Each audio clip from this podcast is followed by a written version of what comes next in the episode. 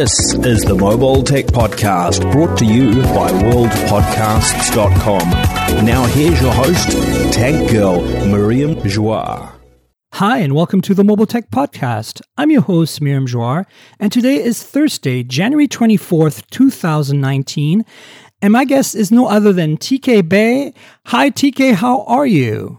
I'm I'm doing good. I'm I'm doing good. I'm recovering from a little bit of a jet lag from Paris, but other than that, I'm doing good. yeah, I can imagine. And you're at work today too, so that's pretty hard. Uh, yeah, yeah, trying to catch up on daytime stuff. I know you do video content for XDA developers.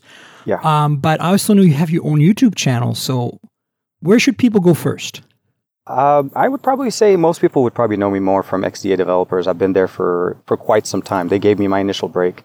Awesome. We'll get you to uh, to specify all the great details. Anyway, we have some good topics today. Um, the biggest one, obviously, you were just in Paris for the launch of the Honor View 20. You're yeah. lucky. Uh, well, I, I, appreciate it. Yes, it, it was uh, it was a very quick trip. A lot of snow, uh, a lot of running around, but it was very very exciting. Checking out the View 20 uh, in Paris, and there was a few surprises. I you know I thought originally you know we heard everything at CES, and it seems like no, there was a few more things. So before I ask you to tell us about those surprises, I just want to ask, ask, you a question. I was really surprised you went. Like very few U.S. media went, so that was like, wow. I was like, I'm kind of jealous. TK is going to Paris. I mean, you know, I used to live in France, so I've been to Paris many times, and it was pretty chilly at this time of year, right? So, uh, it's very cold, and uh, I mean, when I used to live there when I was younger, I, I never saw snow in Paris. I've lived, I was there for some time, and this was my first time actually experiencing snow, uh, going around just, and it was a lot of snow. It actually stuck to the ground this time. Wow. It didn't just hit the ground and melt. That is unusual for Paris. Like I've seen snow like one day there uh, yeah. when I used to visit. Yeah. So do tell, uh, what was this thing we didn't know? What were the surprises for you? So the, the only big thing that I didn't get at the CES event, which was the distinguished, well, what what is the characteristic of the Moschino version of the View 20, oh, yeah. as opposed to the standard view? And um, it seems like that what we what they were showing us at the CES uh, briefing, we are actually looking at the Moschino version of the View 20 without having the Moschino box. So there's so two variants. The, the, the, two colors we saw with no lab, no specific standout labeling were the Moschino versions. Yeah. So the Phantom Blue and the Phantom uh, Red are the two colors of the Moschino uh, color spec. So there's oh, basically so that's three what colors. I have then. yes, the which one. is what, what, I was surprised. I, I thought we were um, they were going to get us. You know that there was something else. There was the Pro, the higher end. Uh, there's the 8 gig 256 uh, model, which is what we have, right. and then there's the 6 gig 128 model, which is the standard version of the uh, the View 20. So we Still got an powerful. upgrade. Yeah, no, we got the top of the line uh, without even knowing it, and that was my only confusion. Uh, there was there, you know, they they clarified it there's going to be a box. The boxing experience will also be a little bit different with the Moschino, um, you know, logo, the color, the wallpaper out of the box will show the bear. Uh, those little a lot touches, like the McLaren phone see. in a way from from OnePlus. Like it's really very similar with just yeah. a little bit of skinning in the UI basically and a special packaging, right? Uh, and and slightly spec bump, yeah. Right, of course, you know.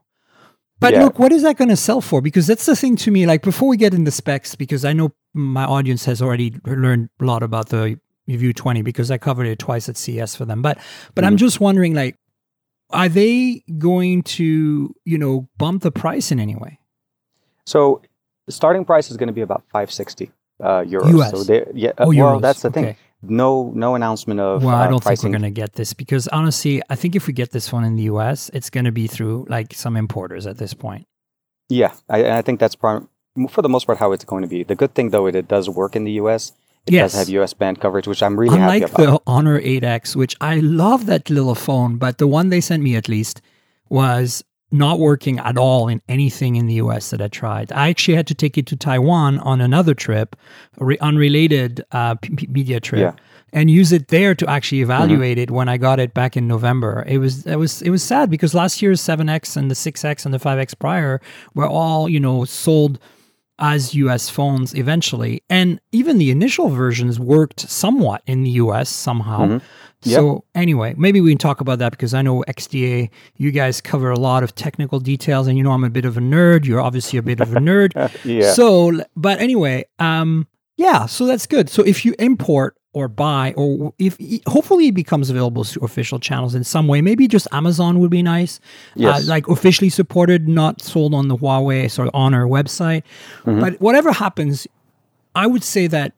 Would you agree with me if I say that this is a powerhouse of a device that really f- competes well with the likes of the OnePlus 6T, Y- yes. and the price is kind of amazing. Yes, especially for what we're getting because so the, the view the view line I always view I always see the view line from Honor as their the powerhouse uh, uh, line, right? They usually release it first. This is like one of the first ones that come out outside of the Chinese market, and they usually just give it everything. They don't take they don't hold back. Uh, you know, the best RAM, the best speed, everything, and they delivered on it. It's amazing. The the design's really good. The camera on it is very very um, capable of producing like very sharp, very high megapixel uh, images. And uh, you know, that's a lot of people are asking me the same thing: is which one would you go? Would you go with the 6T or would you It's go with the tough V20? question. Yeah, It's I haven't made up my mind at all. I don't know yet. Yeah, it- I mean, it's a tough camera one. wise, I'm I'm totally inclined to say the View 20. Oh yeah, Uh, but there are other things about it that you know the software. Look, obviously, it's it's you know EMUI, whatever Magic UI on this one is is Mm-hmm. a lot better, I think, than it was in the last few years overall from both Huawei and Honor, depending on which versions you look at. But I just feel like it's still, you know, you look at a OnePlus and how quick it is because of its super optimized, super lightweight skin Yeah. and it like it's like that's where you're like okay you know yes yes for the camera no for the software but everything else about it i mean honestly once you live with that full view display with a hole punch in it you're like of course this is the way to go like it it's so not in the way like i always felt notches went disappeared after some time but this thing just disappeared seem, seemingly instantly to me from like from day one, exactly. It's that top left corner that whenever you're holding the phone sideways, you're all, automatically your your your palm is already covering it. It's in an area where you don't even know it's there, and um, I mean, there's even an option to hide it, but I don't think it's even needed for that. I, that's that's one of the really good things about it. They've done a good balance, and I kind of prefer this over moving mechanisms as far as hiding the notch. You know, to Well, have to put for- like a yeah. slider. It is much more reliable and at For least sure. more durable. Yeah. I mean, it's not as cool though. I mean, that's the thing about the sliders, you know. Yeah. I, I'm a big fan of having an ecosystem of form factors for our phones. It's kind of lacking these days, and this uh, this great race to do a full screen phone has brought all these weird solutions, right? Like we've got the Nubia X with dual displays. You've got the Honor, uh, sorry, Magic Magic- Magic, Magic 2. Two. We've got Yeah. the um, what is it? The, The uh, Mi Mix 3. 3. We've got the Yeah. Mm-hmm. Oppo Find X that is motorized, um, and and the the Vivo Nex S, which had was it was it the Nex S or was it next? I can't remember. I think the, the one that had the Nex, pop-up the pop-up. camera. Yeah. I mean, we have had all kinds of things, and I agree with you that you know, as as somebody who you know studied engineering, uh, it's always going to be more reliable when you have less moving parts, right? No matter how you cut it, and it's hard Oh, to yeah. do IP revi- um, water resistance with moving parts. So, of course, Oh, speaking speaking of, we don't know if there's IP rating or if there is any, it's not mentioned for the View Twenty. It's right? it's not mentioned, and I asked, um, and the best I can tell you that uh, I've had a good amount of snow dump on it on, on Tuesday, a good amount of rain on it as well, and it survived quite well. I'm sure it'll be fine. I mean, just Yeah. don't purposely dump it in the pool, is what I would say. That that that would be my thing. Yeah, I I, I did not have enough guts to try that on, on that other, without having a you know possibility of. well, you have two of them at least. Oh, I had to. Oh, Uh, you the- had so to. that was the yeah. So the um, the XDA and Honor, where at least Honor was doing a giveaway through XDA for one Ah, of. so that's one how you ended up in the U. Uh, in France. I mean, Uh, So I, I returned the second unit. Yeah. So that that unit's going to be. So what did you keep? Uh, what color? Oh, I kept the blue. Okay, I okay, I, that's I like the red and I, I like the color of it and the way it shimmers. But uh, when I looked when I held them both in hand, I felt like the blue was always going to be my kind of color to go to. So yeah. Sure, sure. Well, I think the blue and the red are both really lovely. And now that I've had the blue for a while, I feel that you know it just it you know it it's less striking in the dark. Like so, if you're Mm-hmm. in daylight though, like outside in beautiful California sun, it's Mm-hmm. a beautiful sunny day in San Francisco. I don't know what it's like in LA right now for you, but Oh no, it's the same. Same it's nine. gorgeous today. Yeah, and yeah. I mean, you go out there and you pull out your phone, and like people will stop on the street. It's Hmm. that kind of blue, and it's I think the V pattern as well. But I I think that a lot of people just you know I like I find it really weird the people who wrote about this phone that it's a little tacky or it's a little too excessive. I'm like. put a cover on it if it's too much. Like No, exactly. even even the supplied cover will mute the the flashiness of it to the point where it just looks like a blue or red phone with no flashiness anymore. Yeah, Like, it- don't complain about that as a phone. Like, are you really choosing your phone for the, you know, for the way it it looks in the back? I think some people do, and that's why Apple, for example, offers colors. And I'm a huge fan of the XR in part for the color or the 10R, as it were. But the thing is, I feel like you, you know, most people are going to cover their phone with a case anyway. So what are you talking about? That's irrelevant. Look at the specs. Look at what this can do. We've covered a little bit of it already. Talked about the software. Let's dig into the camera a little bit. You know, I love photography and mobile photography, and I know you do too. Yes. Um, what's your takeaway on this interesting 48 megapixel? And before you get in there, I want to make a correction for last week's show. I did say last week that is 1.2 micron pixels, and I was incorrect. What it is is one half inch sensor. That's what I was confusing hmm. with a 0.8 micron pixels. Much smaller pixels actually than typical, which is the, the smallest is typically about one micron, 0.91. Uh, 0.8 this time, 48 megapixel, but the sensor at one half inch because of that many pixels is a massive sensor nonetheless. And its Z axis, the height of it, so that it fits in a slim phone, is extremely impressively compact. Um, considering the size of the sensor. And i'm impressed with the optics on this that we're not seeing too much distortions at the edges despite this really uh, low z height right?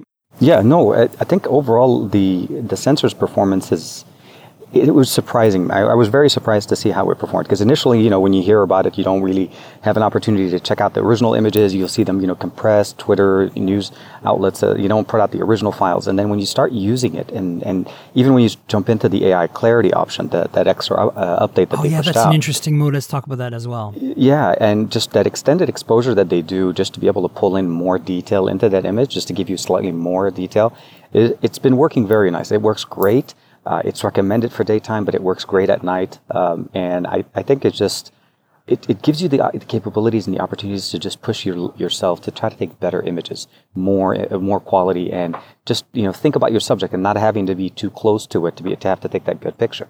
Right. So also, I, I did mention this last time on the show, but it's f over 1.8, so we've got a pretty Yes. decent uh, uh, lens speed and aperture there uh, by default. So so here's the questions I have for you. I have obviously had the phone, but I've been so slammed with other things, I haven't really had a chance to go on a photo walk with it yet and really ring it through its paces.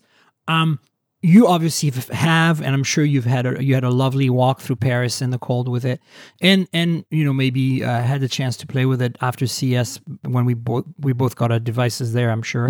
Yeah. Um, what is your take on?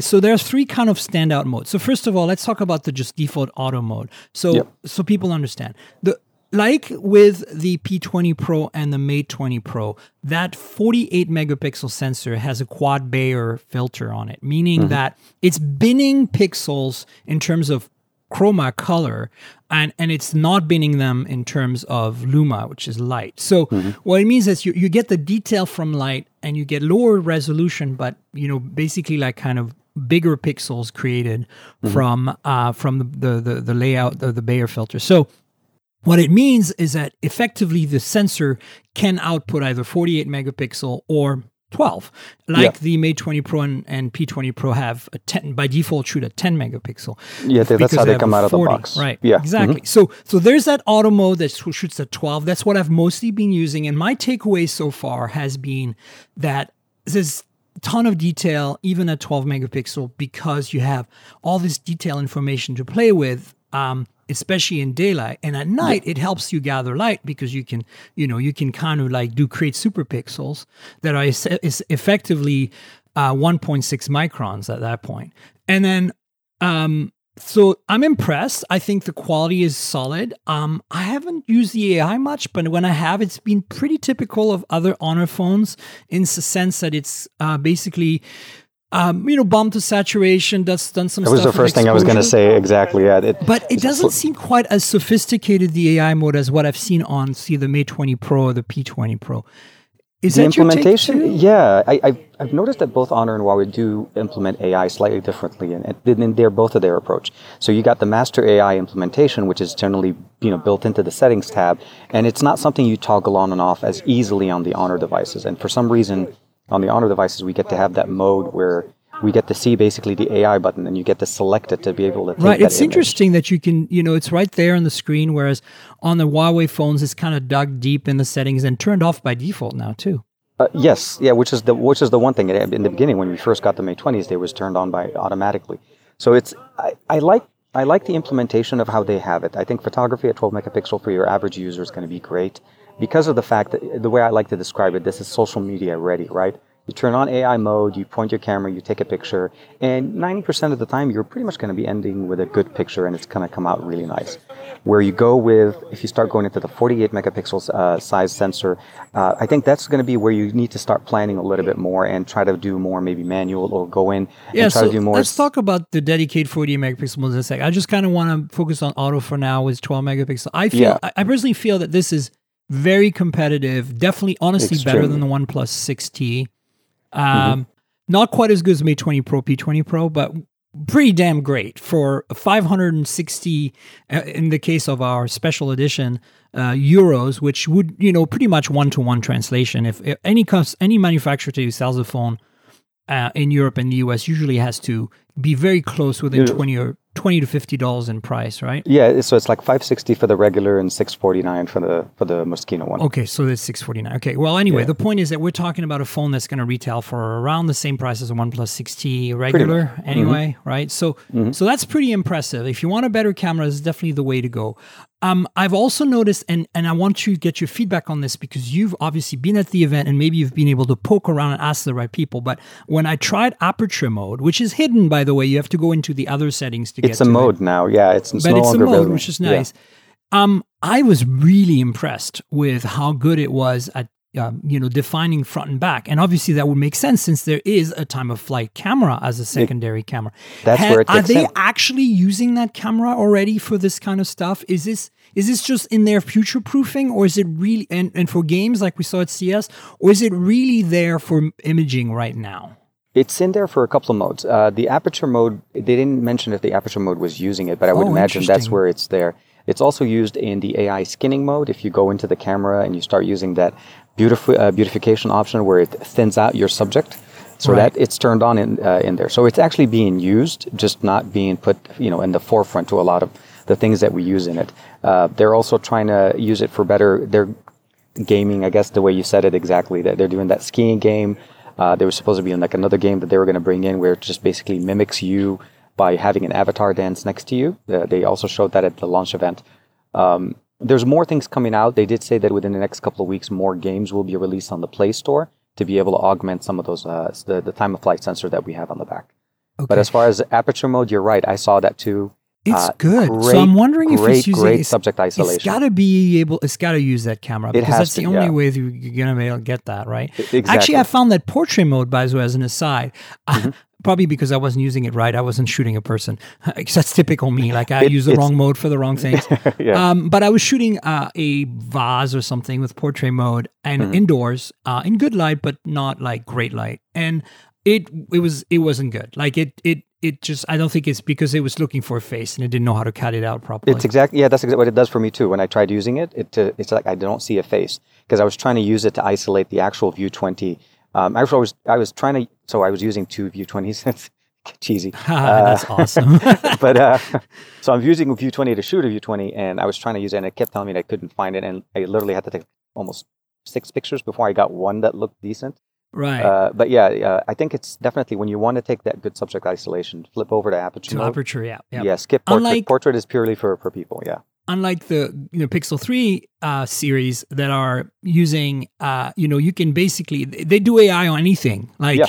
you just put portrait mode on and you point at whatever and it just like, oh, like front depth, rear depth, it's got it figured out.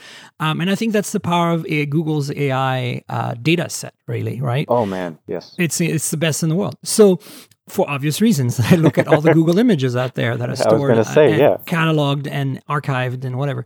Anyway, and Google Photos, all the personal photos from people that have been kind of like you know uh, analyzed for all their content. Mm-hmm. Uh, I know that sounds creepy, but don't let that bo- bother you because I think honestly, I don't think Google's doing anything that's uh, you know beyond anonymous data. They just want to learn. Yeah. What to identify in these photos, not what is in these photos. It helps the Um, it helps the the greater uh, implementation of their software. If anything, You're it's, helping. It's improve crowdsourcing. Exactly. I mean, you're It's just crowd- purely crowd. You know, how do you think Google Maps works so well? Of And course. why yeah. do you think it's better than Apple Maps? Because a lot of people run it, and then there's Waze on top of that, which they get data from and send data to, and work with each other. But Yeah. the reality is, that most of Uber and Lyft drivers use Google Maps in the back end. Mm-hmm. And they drive all the time. Most, uh, and if they don't use Google Map in the back in the back end of their own Uber and Lyft apps, they're using Waze on. Mm-hmm. purpose because it's very good for them, um, for for for uh, you know these these drivers. So the end result is you you crowdsourcing the best possible commute data, and you see that when you are in areas like the Bay Area, LA, uh, where the data is incredibly good. Um, and you know, in other parts of the world where I've been, Google Maps just falls apart when it comes to giving you good, like really good direction in terms of timing uh, in rush hour because it doesn't have the data, right? Mm-hmm. No, there's So- nobody. Not that many people are using it and that are in traffic. Exactly. So it's really impressive. Anyway, back to the View 20. I wanted Mm-hmm. to kind of go quickly on one thing. I'm not really that excited about the night mode on that phone. And I want to ask you some questions. Maybe again, you poked around and found out if you think, is this similar to what we have on the Huawei phones insofar that it stabilizes frame after frame? Because I found a little more blurriness than I expected in that mode. I, I'm going to say that I, have seen some similar. I, I, if I had to, when I did compare the two, because I did have my Mate 20 Pro in my other pocket when I was walking around. Yeah, me too. uh, so it, yeah, I, it tends to the Mate 20 Pros tend to still have better photos coming out in night mode, especially with the extended exposure. Uh, they they're not too far off, but if I put them next to each other, you definitely pick the Mate 20 Pro. It's easy to see it. Uh, it the colors look better. The sharpness of the image is still there. Um, it's in the few images that I did have an opportunity to play with at night, like taking a picture of the Eiffel Tower or even going to the uh, you know Arc de Triomphe, it was uh, it it performed w- okay, but I but because I had the opportunity to compare, it just did not. It's not it's not there yet. I hope it can, they can fix that in software. It's just that yeah, it- the I'm sensor is different. Go on. No, it, it's just the the sensor information that we have here is great, but I think the it, since we've had the device, we've only received one update, and that's for AI clarity, and I don't think they really did much on the night mode. Correct. The thing to me is the night mode is all the Honor phones had a night mode, but it wasn't implemented like the the Huawei uh, Mm-hmm. night mode, which meant like it didn't stabilize. You had to be on a tripod. Yeah. Now this seems to stabilize, but And it's intended to be hand handheld. This is a, so so at least I just want to make sure that is intended to be because you know Yeah. I'm super steady with my hands, so sometimes I think things are doing something, but they're not. It's just me being really steady. Yeah. so like, um, but um, yeah, so that's interesting. And so uh, let's talk about those 48 megapixel modes because I haven't really had a chance to play with them. They recommend so there's a high clarity mode and a regular Yep. 48 megapixel. The regular 40 megapixel is just like the regular 40 megapixel on the Mate 20 Pro and the P20 Pro, right? It's Mm-hmm. yeah. you're getting a raw image. You probably want to turn raw on at that point, and then you go nuts in your favorite, you know, Photoshop, uh, whatever it is you're using for Mm-hmm. uh, on your on your hopefully on a big screen to uh, get some crazy crazy pho- photos out of stuff. Fair enough, but most people Exactly. are going to do that. Yeah. So then there's this high clarity mode, and tell us a little bit about how that works.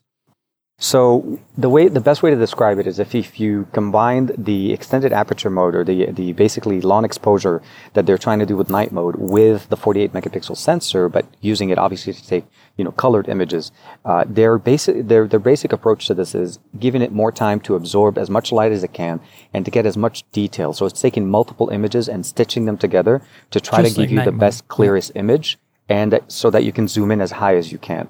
Uh, but it's not, unfortunately, it kind of forces it to not be great for moving subjects. This is purely for, yeah, for, uh, you know, like, uh, uh, you know, landscape, buildings, uh, you know, walking around Paris at night, things like that. And for that, it does well. It, it, so you mentioned zooming. Does zoom work in 48? That you still get benefits? uh, zooming in post after the effect. So Oh, not post, during, okay, you're yeah, cropping Yeah, what, the, exactly. It, but that's the reason why I said uh, what I appreciate having something like that on a on a handheld camera. There's there's limitations of what we can do, right? So we have devices that try to put in optical uh, zoom, and Yeah. you know we saw that with the P20 Pro, uh, and that was just massive. You know, Mm-hmm. Yeah. three times optical, and then you had the five times hybrid zoom that just. It kind of like magic. You start, first you turn it on and you get that jittery a little bit, And then boom. sub, and then boom, it yeah. just stabilizes. And I was like, what the heck am I looking at? And um, so what we have here is obviously just they, they went the other way. They just said, look, we'll give you a higher megapixel sensor, take a much better picture, and then you can Right. crop in. It's kind of like you know filming in 4K and exporting in 1080p.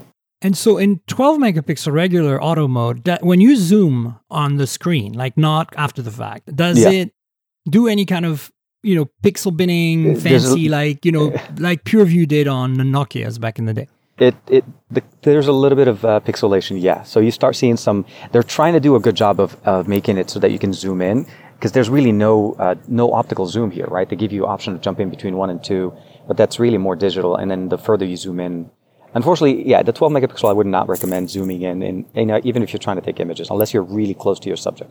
Yeah, so basically take them at 40 mega, 48 megapixel, preferably in high clarity mode if you can, and then crop them. And crop them and uh, you know and then run them through the your favorite filter because the AI mode doesn't turn on even though Filters, it's AI cla- yeah it's AI clarity but it's it's not the same as the AI 12 megapixel sensor. So Uh, let's speak one last thing about the camera that I want to Yeah. know. That again, you might have poked around the right people to ask that I'm not sure about. How does this have optical image stabilization, or does it have AIS like the AI, Uh, stabilization? yeah, yeah, yeah. I was going to say it's not E, it's AI. Uh, AI. That's so what yeah, yeah. Huawei say. So it's an AIS uh, implementation, no no optical, unfortunately. And it's good, right? I mean, so far I've seen it. I've had some very clear pictures at night, so it's Oh, obviously yeah. working. no, no, no. It, it- the we need well, we needed something like that to be able to even you know pull out having night mode on in handheld as opposed to needing a tripod or even trying to do AI clarity with that 48 megapixel because you're, you're never But I was going to walk around with that. Basically, asking is that also on when you're just doing regular auto mode, basically, you know? Yeah, hmm yeah. I think that's So it's always on. So that's the thing, folks. We're getting to the point, and this is exciting to me, is that I've always said it, like, no OIS,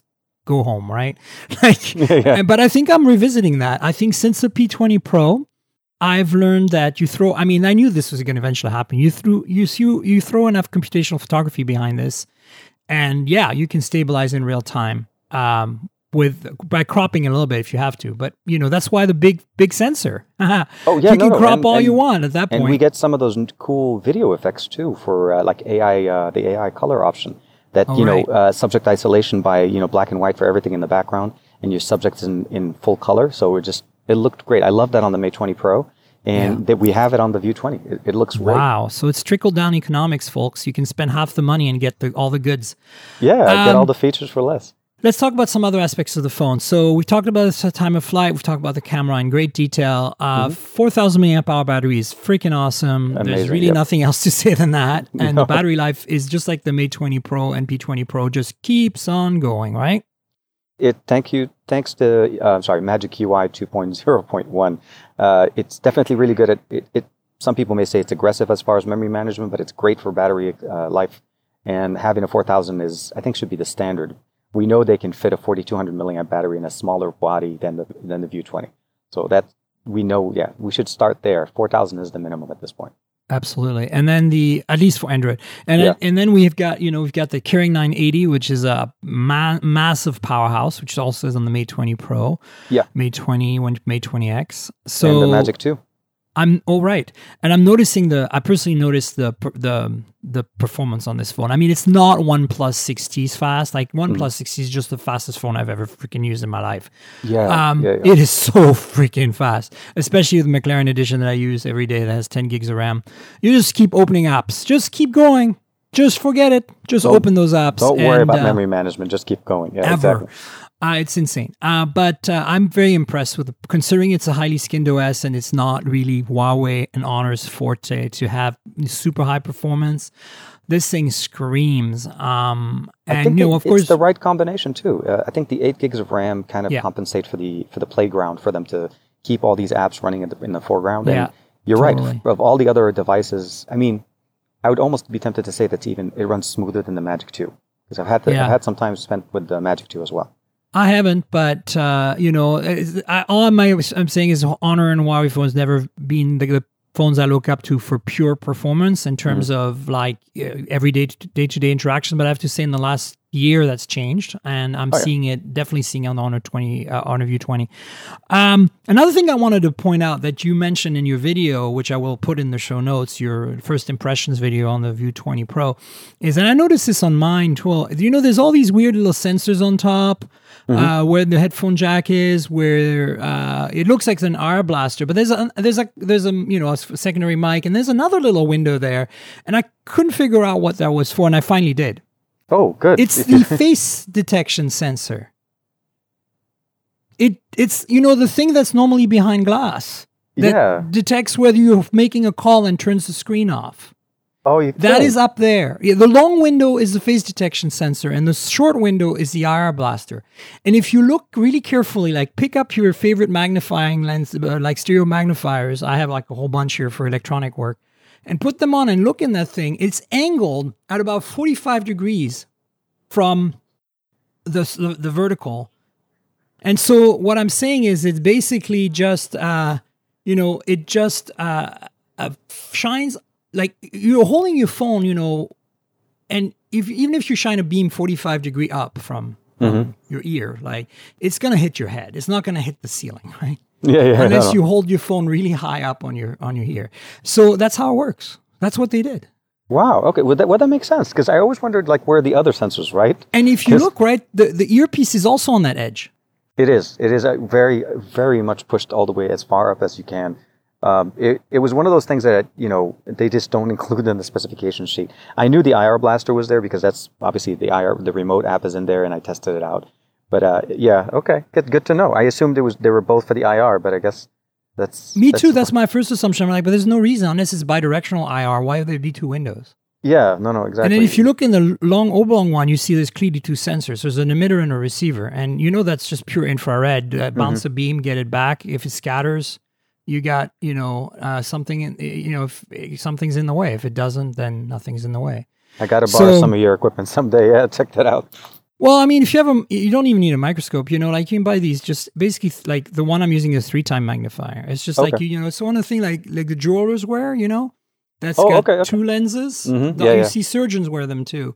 Um, you can buy relatively affordable ones uh, on eBay. They come straight from China, so you don't pay for Zeiss optics like hundreds and thousands of dollars. I think mine was like less than hundred bucks. Three time magnifier. When you're soldering, fine fine soldering or doing some surface mount work, it's great. Well, it's perfect. I, I think it's Um, the design speaks to itself. You're right. Yeah. Good, good implementation. so basically, in a nutshell, going over the uh, view t- the View 20, um, I love the display. I love the hole punch. It's really great. I want all my phones like that, or obviously full screen. I'm a little bummed. There's still a bit of a chin. I really, really want, and I hope Samsung does this with the S10. I really want an Android phone to be like Apple, have zero. I have exactly the same amount of bezel all the way around, even if there is a hole punch. You know. Mhm. Yeah. No, no. I, Because, like, come think- on, it's time, guys. It's been a year and a half since Apple introduced the notch. Right? Get every- your shit together. And I think everybody focuses on removing the top notch, but they don't really consider the fact that they're they always do include that little amount at the bottom. Yeah, and I understand it's an IPS panel. It does really need, uh, you know, backlight and stuff. So from the edge, Well, but yeah, but that- find a solution, okay, guys? Like, come on. Um, then the other thing is, you know, again, performance is great. Camera is interesting. The Mm-hmm. twenty, I haven't used the front camera, the twenty-five megapixel, very much. Um, seems though like a little overkill to have that big of a sensor uh, pixel count. Does this thing do pixel binning? Does it output lower than twenty-five megapixels? Do you know anything about it? I haven't Uh, used it. I much. haven't tested mostly, so I, I'm gonna say that the it's a, it definitely with yeah I'm with you on the whole. Uh, it's too much power for what it generates, mostly because I think it's not being used at the full potential. It's a 25 megapixel camera sensor that uh, still only outputs 1080p video, and with the front, we I mean we gained HDR mode, which is nice. That's something that did trickle Yeah. down from the Mate 20 Pro. Um, it's better than the previous generations of uh, front-facing cameras. I can say that it's better than uh, previous Honor devices that we've had, uh, and it's better in sense of basically better for subject isolation, and it, with the HDR mode, uh, just giving you a little bit more focus, and it doesn't just overblow everything out in the background. Is it Right. the best? Is it as good at? Um, I would say maybe like a you know like the 6T. I still think the 6T takes better front-facing pictures. I think the the Pixel Three series take Oh, incredibly ha- good. hands! Oh, no, hands I mean, down, hands wow, down. right? Like, that if you want a wide-angle lens, yeah. Buy a yeah. Pixel Three. Just call it a day. Don't even go to an iPhone. Forget it. Just Um.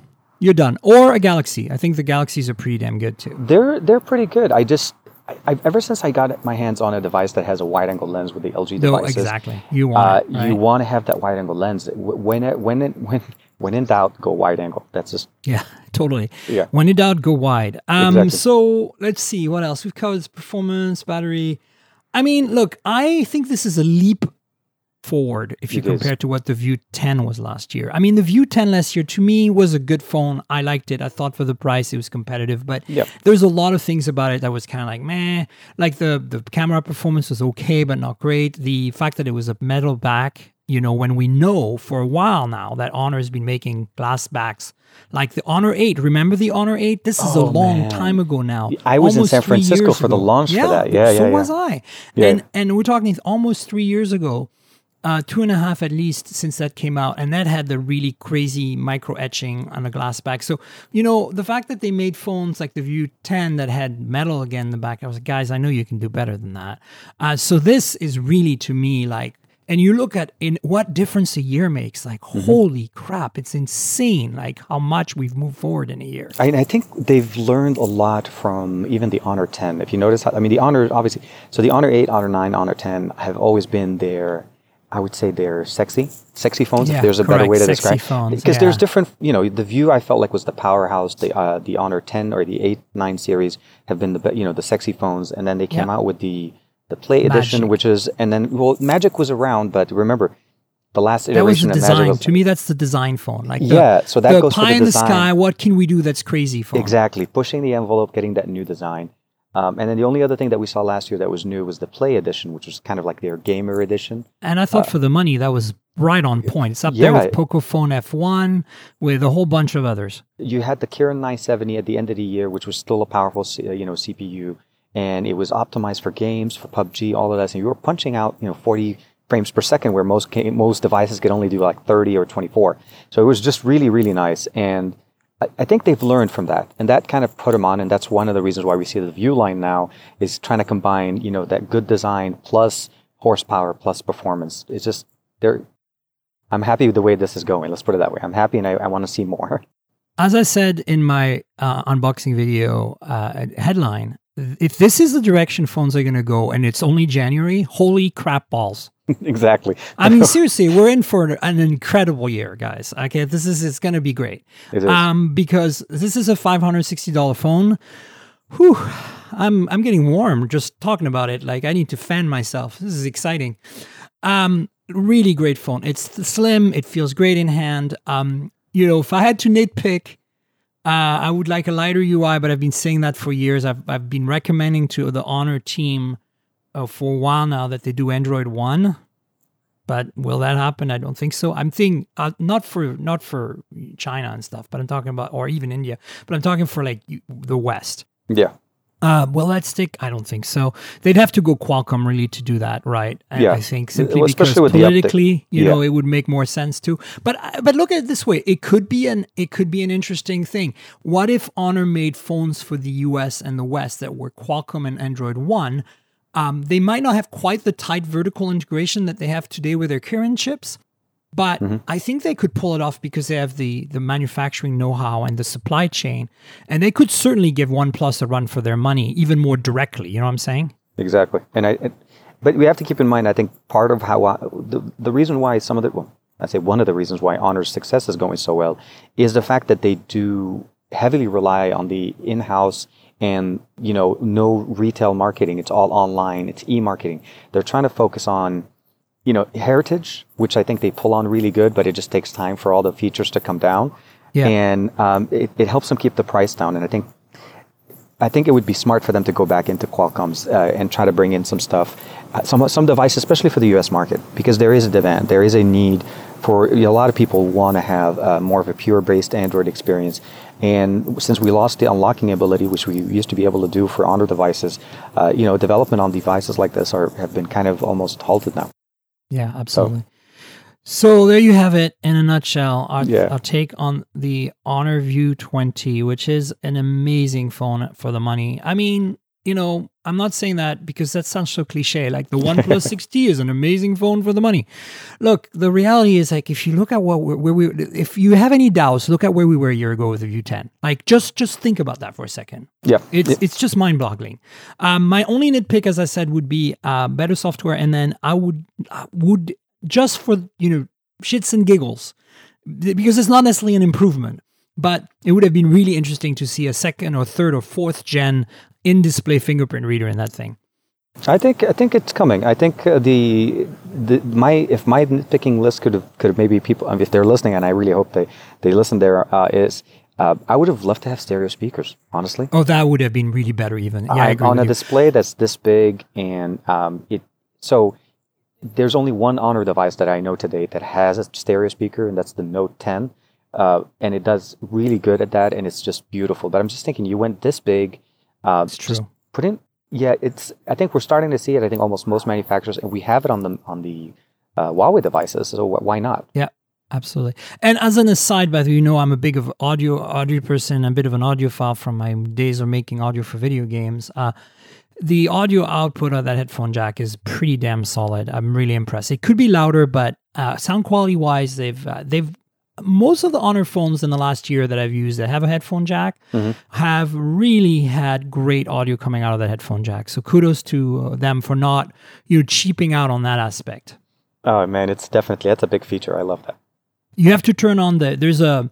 If you go in the sound setting, you go digging in the deeper. the like, Histen, the huawei the Histen. hi- yeah, you turn on the, the the basically the clarity mode. There's like a the third from the top. It's like the pure mode that Mm-hmm. doesn't add anything. And honestly, that will really impress you if you're in audio. So good to see a headphone jack on a phone that coming out in January 2019. And and I would like to say that you know even though it doesn't have fingerprint reader in the display, which really is a gimmick, and I'm just saying that for because it'd be cool. I really like it in the back, so I'm kind of happy it's in the back. And so and so in many ways, from a practical day to day use, this phone is kind of perfect. Headphone jack, um, fingerprint reader in the back. fast It's yeah. a lot of what we want. and it has um, gestures too they have built-in gestures to the fingerprint sensor so That's that's, right. that's So- that's also unique to them do, is there any way to turn on double tap to, to wake on that phone? I've I, I don't know if it is there. I haven't no found it. not yet Ugh, no not that's another thing. yeah I- no no dark ui mode no double tap to wake uh, they reserve those to oled displays oh, right. Of course. we lose some of those sense. functionalities yeah they're, they're trying to conserve battery as much as possible Yeah, no, I get it. It's an IPS panel after all. yeah yeah All right, so let's move on. We get some news items. Uh, that was a long but super awesome covered yeah uh, version. It's okay. That's the, what the podcast is all about. I'm really glad we dug deep. Um, all right, we talked about the Pixel 3 series. And the reason I'm saying series now is because there is a very clear third entrant in that line as the Pixel 3 Lite. We've seen leaks. I know that they happened last week. I didn't cover them on the show because they happened while I was recording the show.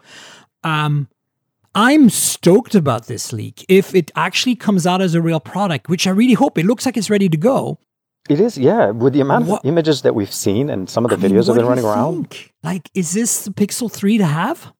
I, you know, it, if, nothing else, especially since the last story we were just talking about, it has a three and a half millimeter headphone jack. And it has the same camera as the bigger pixels. Uh, it does have, yeah. So the back sensor is for the most The part back. the same. The I don't care the front. that we I'm have. just talking about the back. Yeah, of course. Uh, so yeah, it, it's holding the same sensor, and of course with Google's uh, services, you're yeah you're going to be able to get ma- you know like dramatic images, great night shot images, um, just the best quality images you can get out of you know practically a device that's running somewhat of a mid-range dev- uh, you know It's CPU. Snapdragon 670. As Yeah, well. we're- that's we're a not- we're pretty not- new chip. Exactly. So it's it's one of those like you have to appreciate this if it does happen and it and I'm hoping it does stick to the Pixel 3 although in my mind I'm thinking it's probably going to be introduced as like a Pixel 4 or something. It's just the design. I know that from a design standpoint it looks exactly like the bigger brothers I would say, or brothers or you know cousins I guess. Yeah, Uh, but I'm just super excited about it. Yeah, siblings. It's the better it is. the word you want.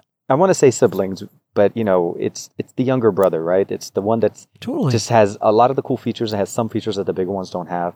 For me, having a three and a half millimeter headphone jack, I'm hoping we still have you know the the capabilities of all of the different uh, UI elements and everything, and they get the same update cycles. This this I'm would sure be the phone to get. Yeah, I, look, honestly, I don't care if it's plastic because plastic can be done really well. I, I do you remember the iPhone 5C? Wow, the plastic on Oh, that man, phone it remember. felt like ceramic. It didn't feel like plastic at all. It just felt like so hard, no flex. Like so, it can be done right. Number one, number two, definitely. headphone jack. Number three, yes, you get a slightly lesser processor, but who cares? Um, if the thing can hit the five hundred dollar mark, wow! And think the other thing, five point six inch display. Do you know how small that phone's going to be? yeah. It- Because this, is, a kinda- nine. This is an eighty nine display. Mhm, Yep. So it's going to be super thin in your hand. This is going to be the size of an iPhone 5 or of iPhone SE, It, a it's the- little bigger. it's the phone that a lot of people wanted to see. You know, when you're thinking of the smaller of the two, This is the size that we kind of wanted the smaller one to be. That's So the right. Google, if if you're listening, uh, when are we getting this phone? Because uh, I want it. I definitely. That's it's. A, it's mean, honestly the first time. The first time I heard about it, and you know, we already know that they can do really good with four gigs of RAM. The the internals and it just looks like a really nice device, and I think a lot of people will gravitate toward this more too because of the price point. You know, getting the, the well, better. we don't know what the price obviously is, but let's Whichever it ends up being. sub four hundred, sub five hundred is what I'm asking for. I'm, and I would imagine it would be around that price. It's- Four ninety nine that Google. that magic number. Also, you know, 32 gigs of storage. We don't know if it has SD. It doesn't look like it does, so that Probably be a pain not. For some That- that- people. That's a big pain point. I'm hoping that's that's one mistake. I'm I'm really hoping Well, that's I'm, I'm, what if it has micro SD? so. But that's the thing. So uh, Google went away from micro SD. I know they did, but look, they went away from headphone jacks. They did as well, but the SD one was a little bit more of the uh, the speed of the UI and the internals. Now we do support you know exporting uh, you know applications to SD card, but that's always been kind of like overwritten It's or baked in. Yeah, it's a I pain know, to bring a in. pain. Samsung still- does it. Um, even Huawei's kind of and Honor started to move away from it. Uh, you know, within a LG certain still does it. LG still does it, and, and it like I said, so it depends on the the company that wants to bring it in, but it's not built in. So that's the concern. So that's Right. why I'm surprised. But it, when you see 32 gigs, it they're trying to re- I'm probably going to heavily rely on online services. So they're probably going to give you probably like And you know, for some people, that's going to work just fine, right? it's it's perfect. They give you full quality backup, uh, and you're able to you know get free access to it. I'm stoked about this thing. Google, listen, please, now. Do it now, okay? I know you're going to cannibalize some Pixel 3 sales at that point, but I actually don't think so because if you want a Snapdragon 8 series and you want the dual front camera and you want this even a bit slightly bigger, like you now have three sizes to choose from that are Exactly. really absolutely three separate sizes. I think this is this is dope, dope, dope, dope. Um, Yes. Pixel for the masses, we need it. Remember the uh, Nexus 5, one of my favorite phones? was Oh, in man, three yeah. hundred fifty dollars or whatever it was. You couldn't Hmm. go wrong with that phone for that money. Oh man, back at the Nexus devices, back when it was affordable. Oh yeah. my god, good Yeah, yeah. times. Um, all right, let's move on to some other stuff. Uh, let's see. Let's talk about the Meizu Zero because that's not a rumor, um, and it's very interesting. so we all know that Apple, uh, or Steve Jobs at least, uh, would have loved this phone in some ways because there's no buttons, no ports, no Nope. SIM card. Nope. Uh, there's only uh, technically there's a couple of holes for the microphones, Yeah. but that's it. Um, they've made a phone. So Meizu announced a phone that has no ports, no buttons, no basically no holes is what they say. But of course, there's two microphone holes, no speakers. Uh, and you're going to say, well, what, what kind of use is that? Um, well, so wireless charging up to 18 watts. It comes with a wireless charging pad in the box. It has uh, an eSIM for it supports eSIMs uh, for SIM card. It has ha- haptic, uh, ultrasonic, um, or, or pressure sensitive uh, piezo buttons for powering on and volume, just like the HTC U12 Plus uh, which we know they didn't do right, but can be done right. I'm sure, like the the home button on older iPhones, the haptic home button was a very good example how you can do it right. Uh, and then it has the speaker is basically the screen. It's either using piezo or something. I'm not sure. Uh, surprised they didn't use that for microphones. Piezo mics are really good. Uh, and then, uh, am I missing anything? Well, in the, well, we had the in-display fingerprint sensor. That was, I think, the uh, Right, the other- because there's no thing. there's no fingerprint sensor on the side. So, yeah, no, it's it's all It's crazy. it, it's Uh, the only thing that's wah wah wah is, and I mean, I'm saying that. Please take that with a grain of salt because really, is a Snapdragon 845 wah wah wah? No, not really. But it doesn't have an 855, which kind of want to see on a phone from 2019. You know, yeah. It, but it's, it's crazy. it's it's a crazy design. I I have to say that if they if it if it operates as well as they are saying that it's and it going to, because it's a Meizu phone. I'm sorry. So no, and it's a, but that's the thing. It's it's it's really it's almost like it's a feat of design, but it's going to be that. It's going to be just you know it'll win the awards on design, but it's the practicality that people are going to be able to use it, and you know just having the fact that just having these touch sensitive uh, options on the side, they're great. We see those on gaming phones now. They're starting to implement them, like with the Red Magic Mars one. Yeah. Uh, but the fact is, they're not generally used as their primary interface, right? Because you're going to need to start seeing I, it's one of those things you got to try, I guess. On paper, it looks beautiful. In concept, Yeah. I don't know if people are ready to just not have any wires. You know. Yeah. For me, uh, in terms of wireless only, I could live with it because I have wireless everywhere. hmm Yeah. But can you imagine you're walking around town and you're running low on battery? And now you're trying to find Qi wireless charging. Dun dun Dun. You It's like a video game. Yeah, Your yeah. mission is to find Qi wireless charging. find your ah. local. Go find your local Starbucks and hope that their pads are working and just Correct. It's or go to IKEA. IKEA. Yeah, yeah, exactly. It's it's gonna I be. yeah, yeah. it, you're gonna have to tough to it. If if you choose this device, you're gonna you're gonna need to be you know just enjoy enjoy the the the aesthetics, enjoy the design, and live through the pain. You know, you you just have to do that sometime. Totally. All right, let's move to the next topic. Uh, cool phone. I'm looking forward to not getting it because it's going to be China only for sure. Um, speaking of China, Xiaomi sho- showed a folding phone that one upped Samsung and Royole. Yeah. by. or I got a chance to play with the uh, the Royole Flex ends. by yeah. okay, who's going to do folding on three ends so we can have a circle and put it around our wrist? Yeah, we could just do the burrito, right, and just fold it all. Totally. well, okay. Well, so if you think about it, um, wasn't it? Uh, man, who's the name of the company? Um, Nubia, the Nubia watch. Remember Right. back from IFA? Yeah. So they ha- they have that, and that is foldable, but it doesn't actually bend, right? It's so, so I take that back. It's not a folding uh, hinge. It's just a folding kind of watch that it fo- goes around your wrist. Um, this implementation, though, I have to say, I, between the options that we've seen, like the FlexPai or even the Samsung F that we saw, uh, I kind of like it. I, I like the fact that you can fold one end as opposed to the other, or just fold both if you want. Yeah, I mean, well, again, want- I think it's cool. I know they're not trying. I mean, in a way, they're one upping Samsung and Royole, but I don't think that was intent. Like really, the full intent. The full intent was more like, hey, look, if you can do one, you know, one plane, let's do two planes. Or Exact- right, no, if you do two planes, let's do three planes. Exactly. And then I say, you know, go to the next level and take four planes. At least you can like put it around your wrist that way. Um, Yeah, yeah, yeah. I'm just being silly, but look, it's interesting. It's obviously a concept, uh, but but you know we are getting very much into this folding phone business. And as an aside, I want to mention that we talked about this, folks. You guys know this already if you listened last week about the the rumors of a Razr phone from Moto on Verizon that would mm-hmm. be fifteen hundred dollars. And it funnily, when I talked about it on the show, I didn't cross my mind that this would have a folding screen. And that's what we're looking at now. The rumor, the second level rumors on this are it's got a folding display, which makes perfect sense. Because what I said in my in my in the show last week was like, I hope it doesn't have an actual numpad on the other half. I hope Yeah, it has yeah. two touch screens. Yeah, But I was thinking two separate touch screens. Now we're looking at a one single folding touch screen. So there you go. I I'm I, I would love it. I'd love it. This is definitely a much better a much better approach than what we saw with the original. this- Well, not the original, the, the first reboot. So uh, I think this is this is this is nice. I, I really want to see a, a practical folding display. That's because right now we're looking at devices that you know either are too thick or too thin.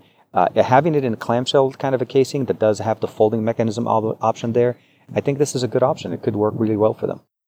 Yeah, especially if the outside display is a little bigger. Yeah. Uh, because it looks like from the, the patent drawing, it has an outs like a front display when it's closed, right? Yeah, exactly. Um, so if that is a little small but lets you like reject call, accept call, like basic stuff, shows you notification, you can scroll through it, like basically a, like a small OLED touchscreen. Yeah, Uh, and I would explain the fifteen hundred dollar price. That, you know, like three, essentially three displays, one, one two displays as a folding one, exactly. and one in the back that's uh, front. Sorry, that's normal. Look, this is cool stuff, and until it happens, it's it's kind of up in the air. But I'm like, fifteen hundred is a lot of money, and I know a lot of people are like moaning and groaning, and I'm like, you know, yeah, you want practical phone that you know is reasonable and can do all kinds of cool stuff.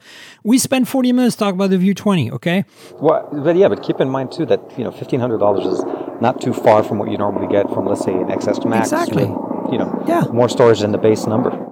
Absolutely, and don't forget also that the ultimately the, the end result is we can only move forward. Like people are saying phones are boring, and I disagree. Last year has shown form factor proliferation in the, in this in the great quest of the full screen phone, and some of it was wonky and probably not good, but some of it was really interesting. And I think this is what keeps phones interesting. Things like this Razr design, things like that that Meizu 0 mm-hmm. things like that three plane dual folding phone from Xiaomi. So let's not just pan that stuff because even if it doesn't make sense today and it's too expensive, and eventually somebody will find a way to make it happen and make it useful and they'll adopt it and we'll probably end up using it every day. Look at um, tall aspect ratio screens. That's a thing today. Everybody's having that. And exactly. Then, it, everybody then, seems you to know, want to make them longer. Hole too. punches, notches. I mean, it, it's it's it's these are the stepping stones towards what we really want, which is a full display, right? Exactly. And it's just we want to see new innovation. We want to see new tech not you know my, you know small incremental changes every year by you know slight bump in spec. We want to see you know push the limit because this could open the door, like you said, to other things that could use this technology to make it even better. Absolutely, and then the the related to that, something I've been predicting. I'm so good at predicting stuff. I love it. I've been predicting and I've been saying for a little while now, I think I mentioned on the podcast maybe a couple of times in the last year, that somebody needs to make a 21 to 9 aspect ratio phone. Somebody's been listening to you. Well, they have to because look, the reality is this: is phones are too wide. Mm-hmm. If you look at the V the V View 20, for example, yeah, it's pretty decent. Yeah. But if you look at the Mate 20 Pro next to it, it's m- narrower, yet it's the same size, right? And, Height. and a bigger battery, 4200. And so here's the thing like you can hold this thing and you can reach things better because it's narrower. So I think narrower and taller is going to be certainly a viable option. Mm-hmm. And because of that, I've said, you know, 21 to 9 is actually a, a known aspect ratio, unlike the 19.5 to 9 and 20.5 to 9 or whatever else we've seen. So Sony is rumored to potentially launch an Xperia XZ4 at MWC with, wait for it, a 21 to 9 aspect ratio display and very little bezel top and bottom, no notches, no hole punches. I'm on board. Of course, it's going to be a Sony phone, so it's going to be a little disappointing, but you never know. It, you know, it could surprise. Yeah, no, I, uh, I'm, I'm just thinking it's a little bit too long, but I think it has to be. You got you have to hold it in the hand to see exactly how that form factor. Because I said the same thing about the 20X on on Huawei, the 20, uh, the Huawei 20X at a 7.2 inch display and then you hold it in your hand, you're like, you know what, this is actually manageable. This is not bad. I can actually live with this. So yeah, it's I, I love it. I love the fact that they're trying to do that. Yeah, me too. I think it's great. Um, so that's some of the MWC and other rumors. I want to add a couple of things to the MWC table. Um, but one is uh, that LG's invited the media to an event. Mm-hmm right? It's Sunday, which I'm really worried is going to conflict the Huawei event. Um, they're always on top of each other. Yep. Well, they're not always on top. Last year they weren't. I was able to do both. Yeah. Uh, so this is 2, 2 p.m. is Huawei on Sunday the 24th, and I'm not. LG hasn't given us the time, so I pinged them and asked because I can't. I'm one. I can't go to both, and I want to go to both. So, uh, but the thing about the video they showed in their invite, and it's a public video, it's not a secret or anything, is Mhm. that they they showed a lot of gestures. I'm not sure how I feel about gestures, like like hover above the screen gestures, not gestures on the display, but gestures like moving your hands over the screen of the phone. Air what gestures. Do you, what do you think they're What do you think they're working on here? What do you think their sh- thing is going to be? And is it going to be anything we care about? Because we've had gestures on f- over the screen for a while now. There's phones that used to s- be silenced by putting your hand in front of the screen. Oh yeah, and, and, and you can even you know move between pictures and jump through things. Uh, I'm not sure. I you know when I when I saw the video, I was kind of like, uh, LG. I've had a, a love and a, a, a struggling love relationship with with LG. Um, a lot of uh, you know it's basically just something that you want to see them you know push the limit but i want them to basically do it well. I love gestures. I think it's a great thing. Uh, they do have some gestures. We can even import gestures into them. As far as a whole ui being gesture based and you know having sensors or so on that can read you so you can basically put the phone down and interact with it i would have to see some more a little bit more than the, the, the little i'm hoping they're going to put out another teaser before the event so that we can get a little bit more hints into what it can offer Yeah, I just this this mobile congress is turning out to be a logistical nightmare already, and I'm not happy about the fact that it might be a conflict because I want to be at both. So I let's see what happens. I, I really Um, hope uh, LG is paying attention to the other and that they know that you know I, I don't think they care. I think we're screwed. I honestly think so because I mean LG has always done it in the afternoon, Mhm. And this you know Huawei's already at two p.m. Like unless this is at four p.m. and then we can like run like at the very end of the LG at uh, the Huawei event and go over there. Ugh. And, then the that's whole if they don't Samsung have yeah, and as long as they don't have it you know, somewhere across town. Because I remember like Yeah, two wow. years ago, Huawei, not Huawei, it was between LG and Samsung, and they weren't next to each other, and everybody got out, and I couldn't find a cab, and nobody would even. I mean, I made it at the end, but it was just a crazy way to jump from one side to the other. Oh yeah, no, I believe it. I'm actually going to look that up because we know where the thing is. It's CCIB is where the uh, the LG thing is going to be. Yeah, and, And then, and as you were saying, Samsung kind of also. Huawei is at Italian Pavilion, so we should be able to figure it out. Um, I have a feeling it's going to be a race. Oh well, let's find out what time it's happening, and if they're exactly the same time, we're screwed anyway. So, but speaking of logistics for for MWC, and this ties into our kind of our last topic, I think our last topic. Um, sadly, uh, I'm not going to be able to make the um, this Galaxy S10 launch in San Francisco, even though I live here. I, I was going to say they And- brought it home and, and you left. I mentioned that to last week, but I, I, I'm really, really annoyed with this, and and I've actually asked Samsung point blank, like, are you understanding that a bunch of us are not going to be able to change our flights now, and we're going to be in Barcelona already, and you better give us a briefing in Barcelona, one on one, and they're kind of like, yeah, whatever, and I'm like, seriously, like, f you, okay? It's like I don't understand how this can this could have happened. They that they scheduled this thing in San Francisco two days before we have to be in Barcelona. It, it is a very, especially when people book their things for Barcelona. Yeah, we've all already made plans to go to Barcelona. We all expected this thing to launch at Barcelona. As it, yeah, Uh, or if it did before or after, it would be at least a week or two before or after. Mhm. Like, what were they thinking? Anyway, I'm just ranting. I, I don't know if they're they're really trying to take the whole exclusivity being by yourself and nobody competing with you in that at the location maybe or something. But uh, I honestly I thought it was going to be even if anything else in New York, somewhere closer to the East Coast as they've typically done. Yeah, usually it's New York, and I can't make it, and I just don't care because I can't make it because unless they somebody sponsor me to go, I don't. I'm not going to go to New York.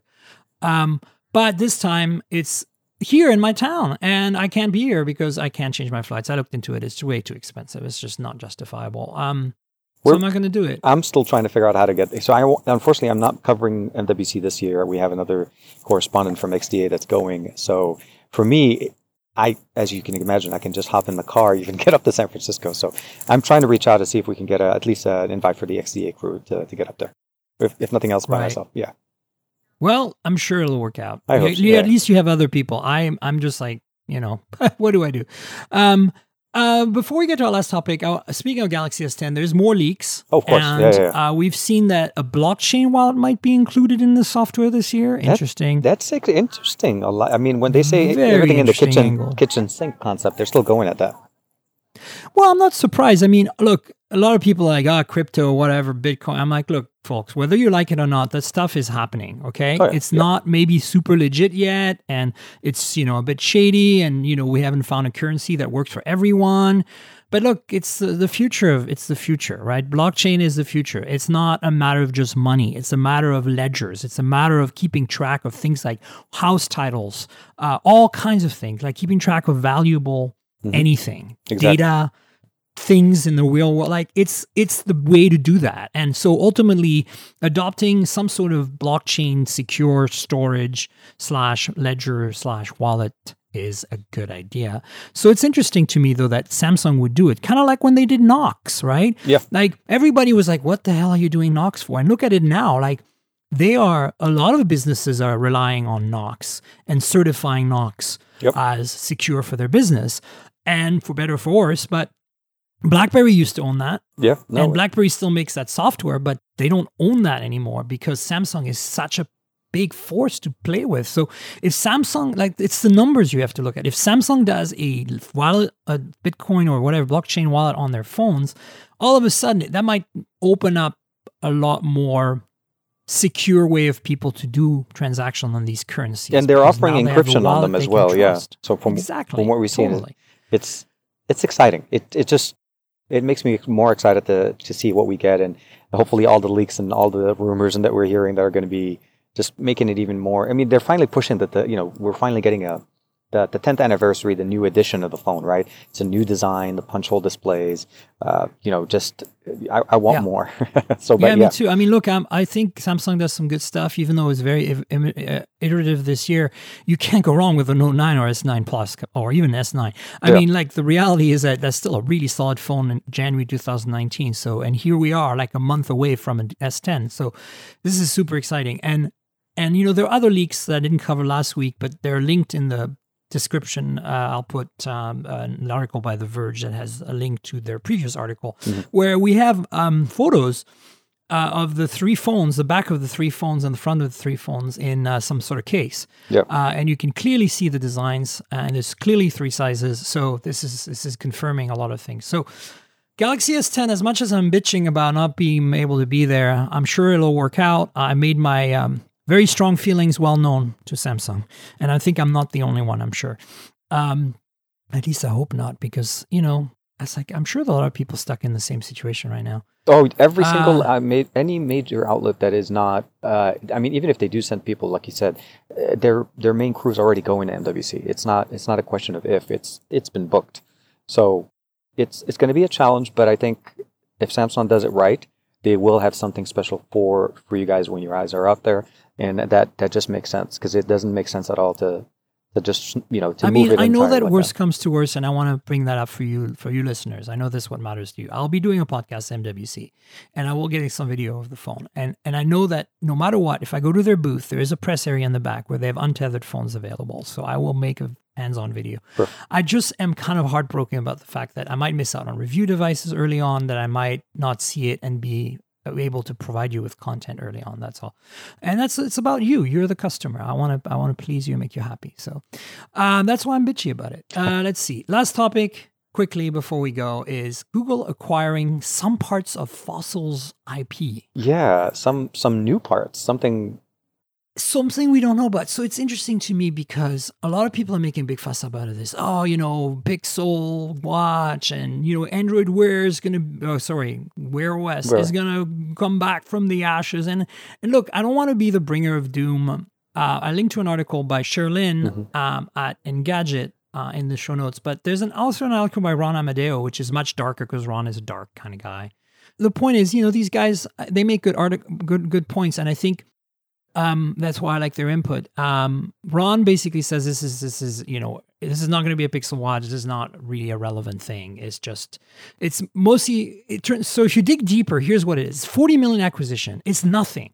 You know, not even regulators care about a $40 million acquisition. Compare this to the acquisition of the HTC team that Google acquired, and that's like 1.1 billion or whatever it was. It's a lot more money, and it's it's like was one of the top five acquisitions for Google to buy the HTC stuff in their entire history of acquisitions. To give you an idea. So, um, not the same scale. Secondly, um, Wear OS is kind of until, and I think Ron makes a good point. Maybe I'll link to his article as well. But Cheryl, Cheryl, Cherlynn makes a good point too. Is that Wear OS is just not really well baked. Okay, like as even though it got updated recently, I, I'm a big, I was, I'm a big fan. But I feel like, you know, if after you use a Samsung Galaxy Watch like I have for a while now, or like a Huawei Watch um, GT or something, which is very different because more like a sports band turned into a watch. Um, but but you can see that there is there's a whole variety of products out there that have custom chips, like built from the ground up chips. Apple being the number one with the S4 chip, like that chip is so much more powerful and power efficient than anything Qualcomm has on the on on the table. And and I'm sure that Huawei uses their own silicon. I'm sure the Samsung uses their own silicon because they have their own OS.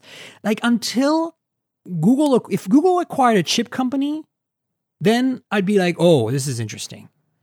But I don't think this is going to result in a Pixel Watch or anything major for Wear OS. I think what it is here is they acquired mostly from what the rumors are and the, the, the digging around people have un- unearthed is Misfit technology. Misfit was a company that made that lived on their own and made really great sports trackers. Back in the day when I worked at Pebble, we mm-hmm. had a partnership with them. They provided our step tracking software that ran on Pebble Okay. basically Pebble ran the Misfit algorithm and we licensed it from them and we put it on our watch. And and you know, great. And Misfit got acquired by Fossil at some point. Good for them. And uh, I'm happy for them. But they always had very unique technology when it comes to fitness tracking. And I'm and obviously, you know, Fossil's benefited from that. But I think they might have been working on some stuff that was I think beneficial to Google for the Google Fit app, for them getting you know more accurate data about what you're doing where you're going how you're living your life which is what google wants mm-hmm. because they want to be able to serve you your assistant stuff right? Exactly. so that's where it all starts to make more sense. This is not about pixel watch or about android wear wear os it's more of a bigger picture thing and it's a tiny tiny acquisition. It's just a part of their ip some people from fossil. It's very interesting because fossil is basically saying you know we just make the design uh, beautiful designs for all those different sub brands we have, and we package them in unique ways with unique watch faces, and we put it on Wear OS, and it goes from there. And Qualcomm provides the chips, right? It's basically what the the model here is. And and don't, don't get me wrong, Qualcomm makes okay chips for the watches. I just don't think they're bleeding edge chips, right? And and they've basically been repackaging the same chip for a while. I want to see like 10 or 7 nanometer chips from We need to see some Qualcomm, breakthroughs. right? Yeah, definitely. And and you know why not repackage some of those 600 series chips that are like the 660 670 into an android or wear os optimized uh, uh, snapdragon wear 4100 chip or something next year i think that or this year that would be that would be the way to go um, why they don't do it, I don't know. Maybe they're too busy developing Snapdragon uh, 865 for next year. um, and I'm not going to complain about that. Yeah, no, So, no, definitely I not. mean, yeah. So, what is your take on that? I mean, do you feel the same? Do you feel is there another I- angle? I don't, you know, with the with the little amount of information that we have on uh, the the acquisition itself, I think anything they can do to improve the experience overall, either be it on the tracking or even you know either within the watch or off, you know, on the device, uh, is will, will always be helpful and beneficial for the users. We need we need to improve the experience with Wear OS and what we're doing, um, and anything we can offset, especially with the Fit, because a lot of people are starting to rely more and more on their watches for sport tracking. And Wear OS is not exactly the native app on its own. Doesn't have a lot of support for you know like swim tracking, step counting, all of those things. You have to jump into Fit, Google Fit, and sometimes you end up having to use a third-party app. Like some like there are some manufacturers like the TicWatch. Um, you'd end up having to download a third-party app to be able to get that data from your actual watch. So I feel like if there is a better implementation, and maybe this acquisition could help it, that you know, um, and you know, the Google Fit application works better, all for it. Yeah. Yeah, we'll see how it goes. I mean, look, this we shouldn't like pan this acquisition. That's not what I'm trying to do. I'm just like setting some realistic expectations. Exactly. And, Yeah, yeah. and I want to thank Ron, despite his dark perspective on it, and and Cherlynn for kind of like inspiring me to talk about it on the show because I think they did a good job at doing analysis on it that I think is very valid. So that's it. That's that's kind of my take. Uh, I think we should wrap up, and and I'm wondering if you can tell the folks uh, as you were starting to earlier uh, where they can find you online. Obviously, we know you work with you know uh, XDA developers, but there's all your entire own universe. So Yeah. share your media handles and all that good stuff. Um, yeah, so the, the the super fast way to find me, uh, I'm TK Bay on YouTube and um, on other socials like Twitter and Instagram is uh, TKDSL eight six five five. So um, I'll send those over to you if you could put that probably in your notes as well. But it's overall, I, I'm I try to be everywhere. it's usually the best way to do it. And uh, XDA is a great place to be and uh, a great crew. And I've even worked with the Pocket Now guys as well, Jaime and all of that. So very happy Yeah, to be They're with f- great folks. great great folks. Josh and Jaime are great. Awesome. Check out TK's work on on XDA developers, XDA forums. Good place to be. Um, if you want to get down and dirty in detail, this is the place to go. I get a lot of my awesome repackaged Pixel camera APKs Yeah. from your lovely site on a regular basis. For those phones, cough Razer 2, Yeah. um, uh, that have maybe a slightly lesser native implementation of their camera app, but run on a Qualcomm chip nonetheless. Exactly. Uh, we even stuff. we even have some ports for uh, Kirin 970s, but not not the 980s yet. Yeah. Well, there you go. Yeah. So that's something I want to check out. Exactly. P20 Pro, baby. There Yeah. we go. Exactly. All right, you folks know where to find me. I'm at Tankgirl. That's T N K G R L on Twitter and on uh, Instagram. You know that my handle is basically Tankgirl without the vowels because, you know, it was taken. So I had to be uh, clever. And this was in the 90s. So this is way before even Flickr dropped the uh, vowels. Okay. Uh, and uh, of course, the podcast is at mobiletechpodcast.com. We're on Apple Podcasts, Google Podcasts, Pocket Casts, Overcast, TuneIn Radio, a bunch of places. Please subscribe. Um, the RSS feed is at mobiletechpodcast.com, but you can search for us and find us everywhere. Uh, if you can't find it on a Mobile Tech podcast, because those three words ping up a lot of stuff, look for Tankgirl, T N K G R L, my handle, and you'll find it as well. Uh, finally, there's a YouTube channel that goes with this uh, podcast. It's called the Mobile Tech Podcast channel, and it's under my name, so it's youtube.com slash Myriam Joire. My full name spelled out, Myriam with a Y. Um, and uh, there is like hands-on videos and and unboxings and first impressions and reviews sometimes when I have time. But basically, it's just content visually that can help you with, along with my Instagram photos, uh, to see these devices I mention every every week and uh, get you kind of like you know that intimate. You know, oh look, I, it's like I feel like I'm there and I can play with the phone in my head, Exactly. kind of feel, right? And then uh, I want to thank our sponsor, you know, who has uh, been helping us for so long now, audible.com. Audible is really the platform to go to for audiobooks. If you love audiobooks, if you love books, and you need to, for some reason, listen to them instead of reading them, this is definitely the place you should go. Audible.com has a huge selection. They have apps for all platforms, and you know you can subscribe if you do so uh, through the link in the show notes in the description. You will actually support the podcast, and you get 30 days for free a free trial. So I, I would suggest that if you love books, and especially if you're like commuting a lot and you can't read physically read a book, but you can listen to it instead consider uh, subscribing to uh, Audible through uh, the link and help the podcast. Audibletrial.com slash mobile tech is the link. That's audibletrial.com slash mobile tech. And that will help the podcast. Thanks for the support, Audible. And thanks you, listeners, for supporting us by clicking through. That's it. Uh, thanks for being on the show, TK. That was really awesome to have you. I, I don't know. I appreciate you uh, reaching out, and you know, it's it's always fun to spend some time in you know talking nerdy stuff, you know, with like-minded uh, you know individuals. It's always amazing, uh, and I know we run into each other all the time at different shows, and we don't really get a chance to talk as much. It's more of the hey, how you doing? Got to go run to the to the booth before they before they uh, you know before they leave or stuff like that. So yeah, definitely.